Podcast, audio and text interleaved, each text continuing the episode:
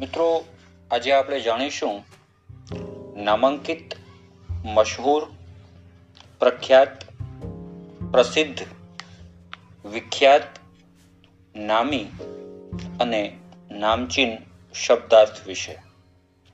આ બધા જ શબ્દો દેખીતી રીતે એકબીજાના પર્યાયવાચી કે સમાનાર્થી હોય તેવું પ્રથમ દ્રષ્ટિએ લાગે છે. પણ શ્રી યોગેન્દ્ર વ્યાસ દ્વારા તેમના પુસ્તક શબ્દાર્થ ચર્ચામાં ખૂબ જ વિસ્તૃત રીતે તેમનો દરેકનો જુદો જુદો અર્થ આપેલો છે તેના વિશે આજે આપણે સમજીએ.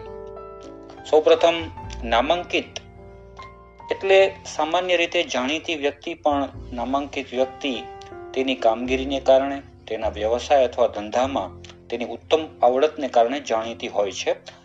એટલે આપણે એવું કહી શકીએ કે નામાંકિત વકીલ ડોક્ટર કે ડેન્ટિસ્ટ નામાંકિત વકીલ કે ડોક્ટરની પાસે જવાની પણ ઘણી વખત આપણે સલાહ આપતા હોઈએ છીએ, પણ એથી એ એક સીમિત વર્તુળમાં જાણીતી હોય છે. તેનો બહુ મોટા પાયે વ્યાપ હોતો નથી. જ્યારે વિખ્યાત વ્યક્તિ જે બને છે, તે ખાસ કરીને કલા, વિદ્યા, સંશોધન જેવા વ્યાપક ક્ષેત્રોમાં તેમની આવડત અથવા શ્રેષ્ઠ કૌશલ્યને કારણે જાણીતા બને છે, ત્યારે આપણે એમ કહી શકીએ કે વિખ્યાત તબલાવાદક ઝાકીર હુસૈન, વિખ્યાત શરણાઈવાદક બિસ્મિલ્લા ખાન, વિખ્યાત કવિ કિટ્સ વગેરે.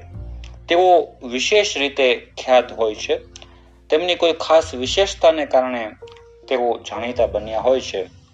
એટલે આપણે રવિશંકર કે પિકાસોને નામાંકિત એમ નહીં કહીએ.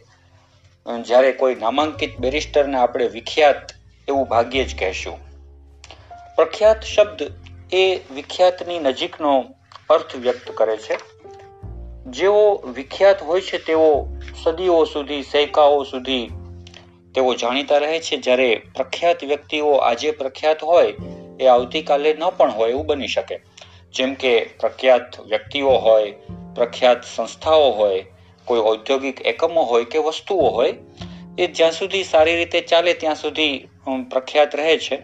પરંતુ પછીથી તે પ્રખ્યાત ન પણ હોય. કોઈ અમુક બ્રાન્ડની કે છાપની ચા પ્રખ્યાત હોય, પછી એ સમય જતાં ન પણ હોય.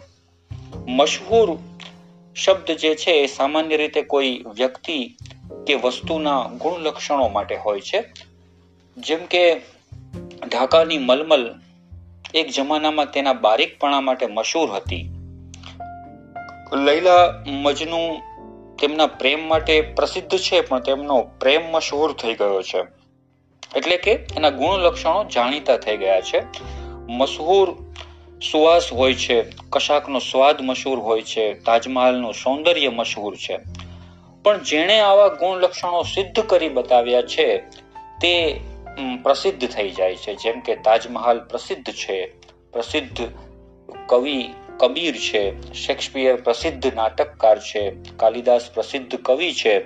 તેમનો પ્રકાશ ચારે બાજુ ફેલાયેલો હોય છે એટલે આપણા જે વેદો, ગ્રંથો, પુરાણો છે એ બધા પ્રસિદ્ધ ગ્રંથો છે.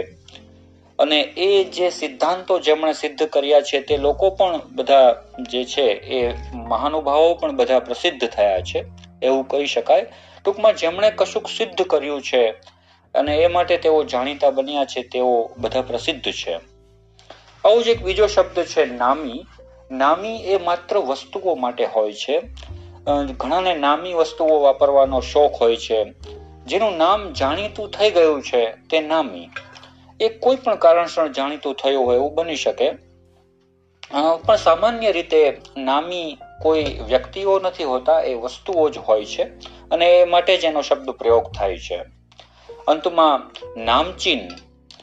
આપ બધા જાણતા જ હશો કે નામચીન એ કોઈ ખરાબ કામને લીધે જાણીતી થઈ ગઈ હોય તેવી વ્યક્તિઓ માટે આપણે વાપરીએ છીએ. જેમ કે પ્રખ્યાત કહેવાને બદલે જ્યારે કુખ્યાત એમ કહીએ, તો એ ખરાબ રીતે જાણીતું છે. દાણચોર હોય એ નામચીન હોય, એ નામાંકિત ન હોઈ શકે.